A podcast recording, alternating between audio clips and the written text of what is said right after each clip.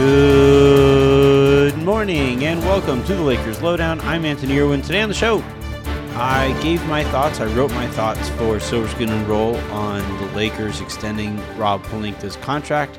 So I'll offer that up. And I'm recording this before the Dodgers playoff game. Uh, and I feel like I'm going to vomit. So let's get through this as quickly as I possibly can. The Lakers have always considered themselves a family organization. If you do well by the franchise, you forever have a place with the franchise, and it's almost impossible to gain a foothold as an outsider. As things stand now, the only real way to gain power is to either to be related to Jeanie Buss or be a longtime friend, and seemingly once you get that power, there's nothing you can do to lose it. Rob Pelinka's contract extension is just the latest example of Buss's refusal as principal governor to actually hold anyone accountable. Magic Johnson was hired after almost no net was cast for potential presidents of basketball operations, and Rob Pelinka was named his second in command with the same process. In that position, Johnson came and went as he pleased and eventually resigned without warning after a tumultuous season that saw LeBron James miss the playoffs for the first time since his second season. Johnson, by Buss's own admission, still comes in and somehow has real sway in the organization despite his embarrassing departure and the bridge burning media tour that followed. After Johnson's resignation, the Lakers, who had James, a young core and future picks that was on the verge of being traded for Anthony Davis, and enough cap space to potentially sign Kawhi Leonard, could probably have convinced almost any executive to come and run their basketball operations. Rather than interviewing candidates for the position, however, Buss once again looked no further than her inner circle and promoted Pelinka to Johnson's old position and notably didn't hire anyone to fill his still vacant general manager gig. No, I'm not kidding. Rob Pelinka is literally the gen- general manager still. Coming off the most frustrating season in Lakers history and arguably one of the most damaging off seasons they've ever seen, one would imagine that Pelinka's seat might have already started warming up, with the temperature rising depending on how things go this year. Except, no, that's not the case. Pelinka instead inked a reported four year contract extension. Because, sure, so, for those keeping track at home, the only person held accountable for last season's failings are Frank Vogel, and while he didn't make the best out of a bad situation by any stretch of the imagination, shouldn't the people who put him in that position feel some heat too? And they damn sure shouldn't have been rewarded for those mistakes, right? But that's exactly what Pelinka gets here. And once again, under Buss's watch, it's not for basketball reasons. Pelinka got his position because of his proximity to Kobe Bryant, who turned down the gig when Buss came calling.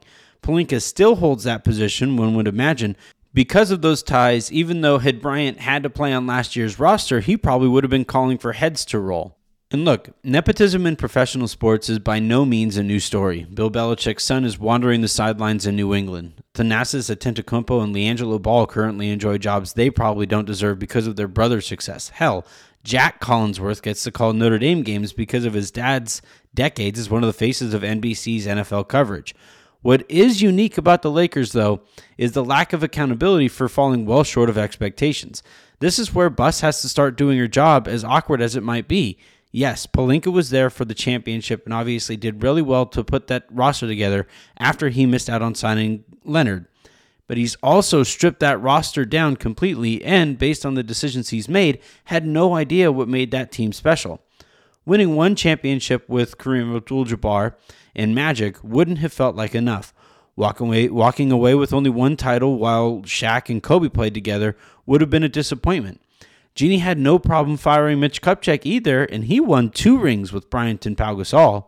So why is the one championship Pelinka has under his belt enough while they've employed LeBron and Anthony Davis, especially considering the title of relevance they've trudged through in the non-championship seasons?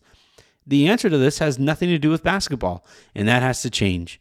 The Lakers market themselves on exceptionalism. They are the marquee NBA franchise. Nothing matters more to the Buss family, and Jeanie specifically, than maintaining the brand's reputation. But you can't do that without holding those under your employ to the highest standard. And extending Pelinka coming off of last offseason, still having not remedied the Russell Westbrook disaster, is the exact opposite of the kind of accountability the Lakers have thrived off of for decades. All right, going to keep this one short. So that's going to do it for this episode of the Lakers Lowdown podcast.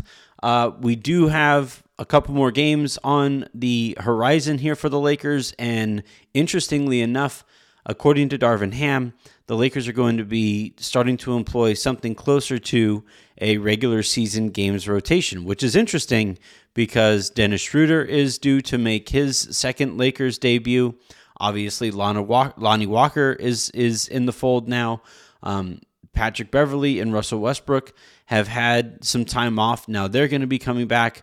Kendrick Nunn has been playing really well. Austin Reaves has also been playing really well. So it's really going to be interesting here to see how Ham and the rest of the Lakers coaching staff handle just the guards, let alone Wenyen Gabriel outplaying to this point, Damian Jones and Thomas Bryant, and none of those three guys making it seem as if the Lakers should be very confident in starting any of those guys next to Anthony Davis. So there is plenty still to figure out here for the Lakers as they head into their last couple uh, preseason games. And as we see what that looks like, I'll be right here to talk to you about it. So until the next time I talk to you, I'm Anthony Irwin saying have a good one.